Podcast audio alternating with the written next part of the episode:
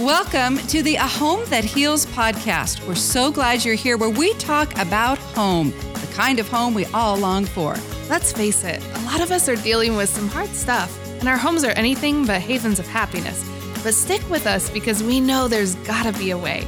In fact, we know there is a way. So journey with us on A Home That Heals. Hello, it is great to have you here with us today. I'm Bree, alongside my beautiful mother, Dee, and we're thrilled to bring you our first interview here on A Home That Heals. Arnold Ytreeide is the author of a best-selling Christmas series of books that started with what is now a classic in our home and hundreds of thousands more, Jotham's Journey. And you are going to love getting to know Arnold Ytreeide, or as I call him, Arnie, because I've known Arnie for a long time. And Arnie, you gave me permission to call you Arnie in this, in this interview. It'd be a hard habit for me to break, but let me just tell you, he's lived an adventurous life, a former police officer, film and television producer, a beloved university University professor, world traveler, prolific writer of books and screenplays. And in case you can't tell, I'm the president of his uh, fan club. So uh, welcome to A Home That's That one. Heals. Well, we'll try to add to the roles here really oh, soon. Oh, you have to, because Arnold, your books have had such an impact on our family. I just can't even express enough in the time we have before we start interviewing you. So if, if you haven't listened to our latest episode, our past episode, please do, because Jotham's Journey really Really had such an impact on changing the rhythm in our home and making it a healing place for our children and us to enjoy bedtime more and enjoy wonderful conversations. And Christmas mm-hmm. just brought a new meaning once we were able once we were able to jump into Jotham's world. Well, and, and it and it really started even years before that, when I read it to her little brother, and he loved it. So um, I, I've always been intrigued by authors and where stories come from. And so, Arnie, I'm wondering, you live in a rural Idaho town, yet the stories that you write take us to these exotic places, and you use that magic of time travel. And Jotham's Journey is just all of that and so much more. So tell us who Jotham is and how he was born in your mind to become something so special to all of us. Well, Jotham is a ten-year-old boy in four B C Palestine, right about the time that Jesus was getting ready to be born. And he has an adventure there on the way to Bethlehem. He doesn't know he's on the way to Bethlehem, but that's where he ends up. And he was born in my mind uh, when my almost wife asked me to write a story. Oh, she asked you? Yes. I uh, had met her. We'd been dating. Um, and she was a widow at that time with, with two little kids. And the Christmas before we were married... We were married in June, and so the Christmas before, uh, she set up, you know, our, our tradition, family tradition has been to, to do something Advent, but she said she couldn't find anything that year and wanted to know if I'd wanted to write a little something for it. And I, of course, said yes, I love to write. So well, yeah, you want to marry her. uh, had, had not yet published a book, but mm, loved wow. to write. And so I said, of course, and thought, you know, I'd write this little you know, two-page story or something. Well, um, on the way to McCall... One time we were taking the kids up to go snow, uh, playing in the snow. Uh, I said, you know, I really haven't come up with a story. And she said, well, just make it about a, a little boy in Palestine. You know, and there it was. Oh, there Elsie, it was. Thank you for that. Yeah, exactly. So it, it was not me. It was m- more than me involved in this. I think so. Uh, by the time we got to McCall, I had the story in my head and started writing. And I would write a chapter, and then that night read it to the kids, because Advent started right then. Oh, my. We're talking and on the fly. On the fly here. And every night they'd say, oh, read another chapter. Oh, I love that. And I'd say, no, we have to wait. We have to learn patience. Because I have to write it. Because I hadn't written it yet. And to this day, I'm not sure they know that. Oh, but oh well, that's just our little secret. Yes, our secret. Uh, so every day I'd write. And, and one, one time we were flying up to Seattle to see my parents, and I was writing it on the air. airplane oh. and read it to them when we got there. But oh. so that's how it came about. I just wrote it out of total love for my kids, who wow. weren't even really legally my kids yet, but they certainly were. We were very much a family at that point. And uh, I just wrote it for them out of love. And then in January after Christmas, a, a publisher called me out of the blue, said they had heard I'd written something and wanted to know if they could see it. And I said, well, sure. Oh. And so I sent it to them. They want, and they bought it. And here we are. Oh, and it started a whole series of books now that we'll yes. uh, we'll talk about a little bit more in the future, but or not in the future, but in the next few minutes. But it it was, you know, what really caught me about that story is that, you know, two small children having lost their father mm-hmm. and Elsie having lost her husband at that point. Christmas is so hard for people with loss. Yes, it is. And mm, I don't know, that just kind of struck at my heart that not only was it this wonderful Advent story, but I'm sure part of their healing wrapped up in all the tradition of Christmas and all of that. Can you explain how that maybe worked as well? Well, I'm not sure I can really know mm. how it worked. We were all very much in, in you know, in a tumultuous time at that time, mm-hmm. um, th- them getting used to somebody new, still still very much dealing with their loss. Me and a whole new, I've been traveling the world for twenty years. What did I know about having a family? yeah. Uh, so uh, I'm not sure I can really put my finger on it, but I can say that it was very much a bonding time. Um, the kids, I, it was just something about the kids sitting there when they usually laid across the ottomans oh, yeah. and just those mm-hmm. eyes looking up at me, um, just sparkling and reacting to the words that I'd written. And, and you know, it just was a, a wonderful bonding time and a, and a family building time. Mm. And I would say a healing time um, for us. Mm. And, wow. and, and vice versa. You mm-hmm. know, that's really a lot of how I think a lot of families, if you could peek into those rooms and see Uh, how Jotham's Journey impacts families. I think Christmas has become such a time of frustration for a yes. lot of people. So to find something that can actually bring back those warm feelings, you know, and that wonder. Don't you exactly. think, Bree? I mean, that wonder of Christmas. Yeah, yeah. And you you have five grandchildren? Five grandchildren now. Those two wow. little kids grew up. So are and, they reading these oh, books? Absolutely. Are you getting I to just, watch them? Just yesterday, um, my seven-year-old granddaughter, currently uh, my son lives with us because they moved over during COVID from Seattle. Mm-hmm. And then, of course, oh, COVID a, hit. Yeah. Okay, now what do we do? So uh, she just asked me yesterday, is it, is it time to start reading Jotham yet? Oh, that it, is so exciting. So, yep, five grandchildren, and the, most of them are reading it. A couple of them are too, still too young. But oh, that must be incredible to see them get caught up in these stories that you wrote. It is. It, it's it's a miracle to me. Mm. I, it's you know this was totally a God thing, totally mm-hmm. a God thing. Um, I I had tried. Excuse me.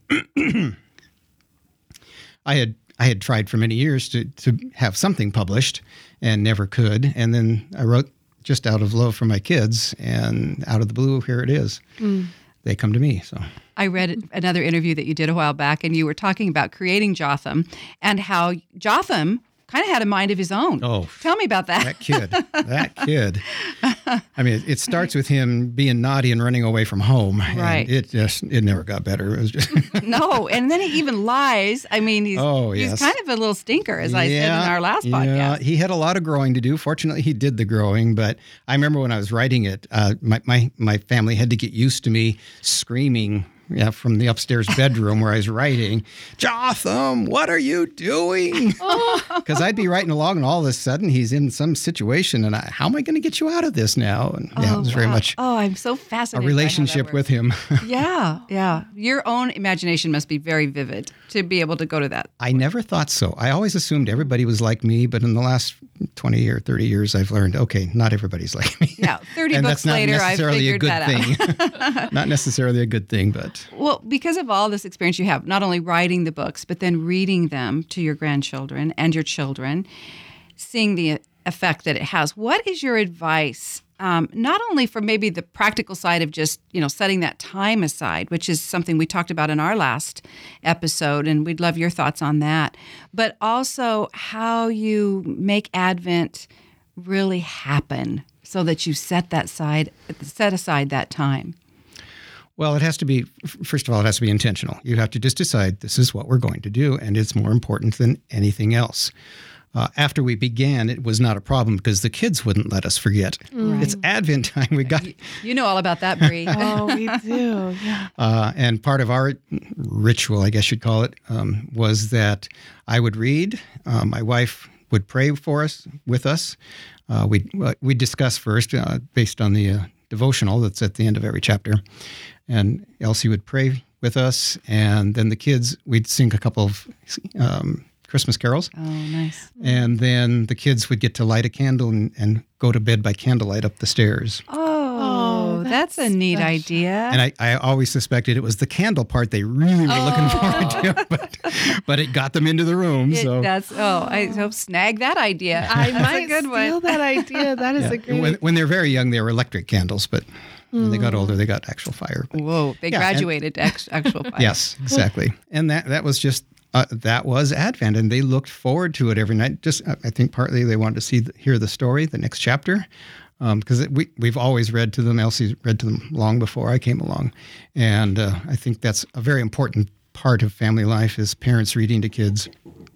But um, they they so they enjoy having us read to them.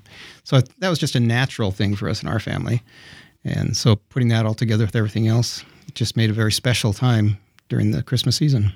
You know, Terry and I, my husband, we became therapeutic foster parents a few years back, yeah. and our our foster son was fourteen years old. And for some reason, I just decided, I mean, I knew he was fourteen, but I just decided reading to him at bedtime was a way we could bond and I could share my faith with him. And so I read Jotham's Journey to this fourteen-year-old boy. And at first, I kind of saw him roll his eyes that I was going to read to him. And Same thing. Same thing happened. I read the first chapter, and then he was hooked. And then the whole time, we had him for a year. That whole year, I read to him every night, you know, before he went to bed. Again, it just started that tradition in our home. But one of the things that I do want to explore with you a little bit is the spiritual side of that. I was saying in our earlier podcast that I read the last chapter again this morning, preparing for our interview, and I, I cried again. I cried again when Jotham, I mean, I don't want to give the story away, as I said before, but you all know the story. I mean, Jotham finds Jesus. And there's a very spiritual aspect to what can happen as you're reading your books. And we know, Bree and I, our heart is with A Home That Heals, is to not just give people cute ideas, you know, but and there are, there's great ideas. Reading this book is one of them. But your heart underneath the writing of these books for your children and for the thousands of children that have read them since and will yet read them. What is that? I think it's a sense that I get to take my children to the manger. I get to introduce them yet again to Jesus. And that's kind of what was going through my head as I wrote these and as, as I read them to the kids. Uh, this is my opportunity.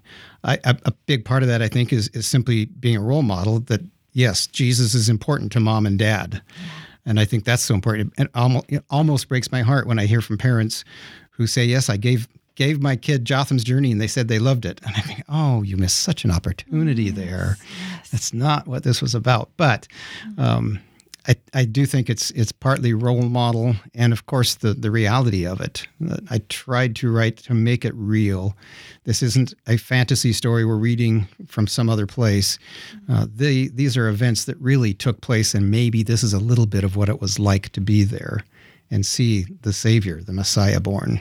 I know for us, after reading Jotham's Journey, reading the Bible was never the same because it was like a light bulb went off. They really could picture themselves in that time period. And so everything we read about Jesus and and the parables and all of that began to make more sense because it's it's almost as though they had this picture in their mind that all started with Jotham's Adventure. And then now we've read Bartholomew's Passage and we're getting ready to read Tabitha's Travels. And so I can't wait to see that happen even more because as there's so much truth in your stories that help tie in the Bible and, and bring it to life in such a special way for kids. But I have to say for me too, just like you said, those parents miss out when they don't read that.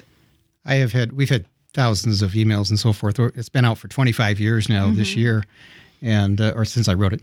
And we've had multiple emails and letters from parents who say, my nineteen-year-old son calls in from college every night to be a part of Advent. Oh, my. My twenty-five-year-old daughter still comes over, you know. And so, yeah, it's very oh. much a, a continuing family thing. It's not just for kids. And uh, I think the Lord uses children's books a lot of time oh, yes. to draw adults to himself. Have you found that yes, to be absolutely. Uh, some of those emails as well? I have learned so much reading to my grandkids yes. their, their books. So. Yeah. Mm. Oh, yeah. Yeah, that is a very good point. Well, you've got, as Bree mentioned now, so we've got uh, Jotham's Journey, Bartholomew's Passage, Tabitha's Travels, Ishtar's Odyssey, which I have not read yet. Well, it hasn't been out long. I, for for years, I told the publisher, no, this is a trilogy. They wanted me to write another one. No, okay. This is a trilogy. And finally, in twenty fifteen or so, I said, okay, because I thought of, well, I could write about Ishtar and oh, yeah. and how fun yeah. that would be to follow the son of one of the wise men as they journey toward Bethlehem. And so it's a whole new perspective mm. uh, from somebody of a different faith coming oh, to see wow. Jesus. Oh, and what was that good. Like? Yes. So. Well, that, so that, is that going to complete then that's, the, that's the Christmas ad, well, series? I, th- I think so. But never say never. Never say never. But then there's also an Easter book, and I want to make sure I say it right. Is it Amon's Adventure? That's how I pronounce it. Okay, well then that's the way it's pronounced. Amon. Um, Amon's Adventure uh, is takes place thirty years later, of course, when, when Jesus is facing the cross and, and those events. Uh, and when writing it, I thought, well, wouldn't it be fun if Jotham and Tabitha got married oh, and had a son? And so this is thirty years later. Jotham and Tabitha have grown up. They're married, and they have a thirteen-year-old son named Amon living in Jerusalem at the time of, of the uh, Easter events. Wow. So that's what that book is all about, him facing the, the crucifixion and so forth. But then, uh, the, again, the publisher asked me for another one years ago, another Easter book, and neither they or nor I could come up with a story that would be appropriate for little children. And just last spring, I, in the midst of getting ready to retire from teaching, uh, it hit me. And so I had to sit down and, and write it. And when I say it hit me, I'm saying that's from God. It was straight from heaven, I think. And I just had to sit down and, and write it out. I had get it out of my head so I could well, think about it. Well, we're going to need another episode to hear that story. Absolutely. Because there's so much to that. And if people are listening to this during the Advent season or after the Advent season, they can start planning for Easter right away. So we're going to continue this conversation, but we'll know how they can get your books. We have on our website, a home that heals dot com, information about that. But there, your books are in all of the traditional outlets. Sure. Yeah. Amazon dot com, Christian Books. If you, uh, if you go to Amazon and type my name, if you could ever spell it, or Jotham's Journey. It'll, it'll get you there. Or we do have a website, and it's, it's called jothams journey dot com, J O T H A M S dot journey dot com. All right. Well, we're going to talk more, a lot more about that coming up in our next episode. We are. We're so glad you've joined us today for A Home That Heals. And as you can tell, reading has had a huge impact on helping us bring healing to our homes. So we'll continue this theme for one more podcast, and we hope you'll be with us next time. A Home That Heals is produced in partnership with eighty-nine point five K T S Y. To find out more about them, go to k t s y dot org.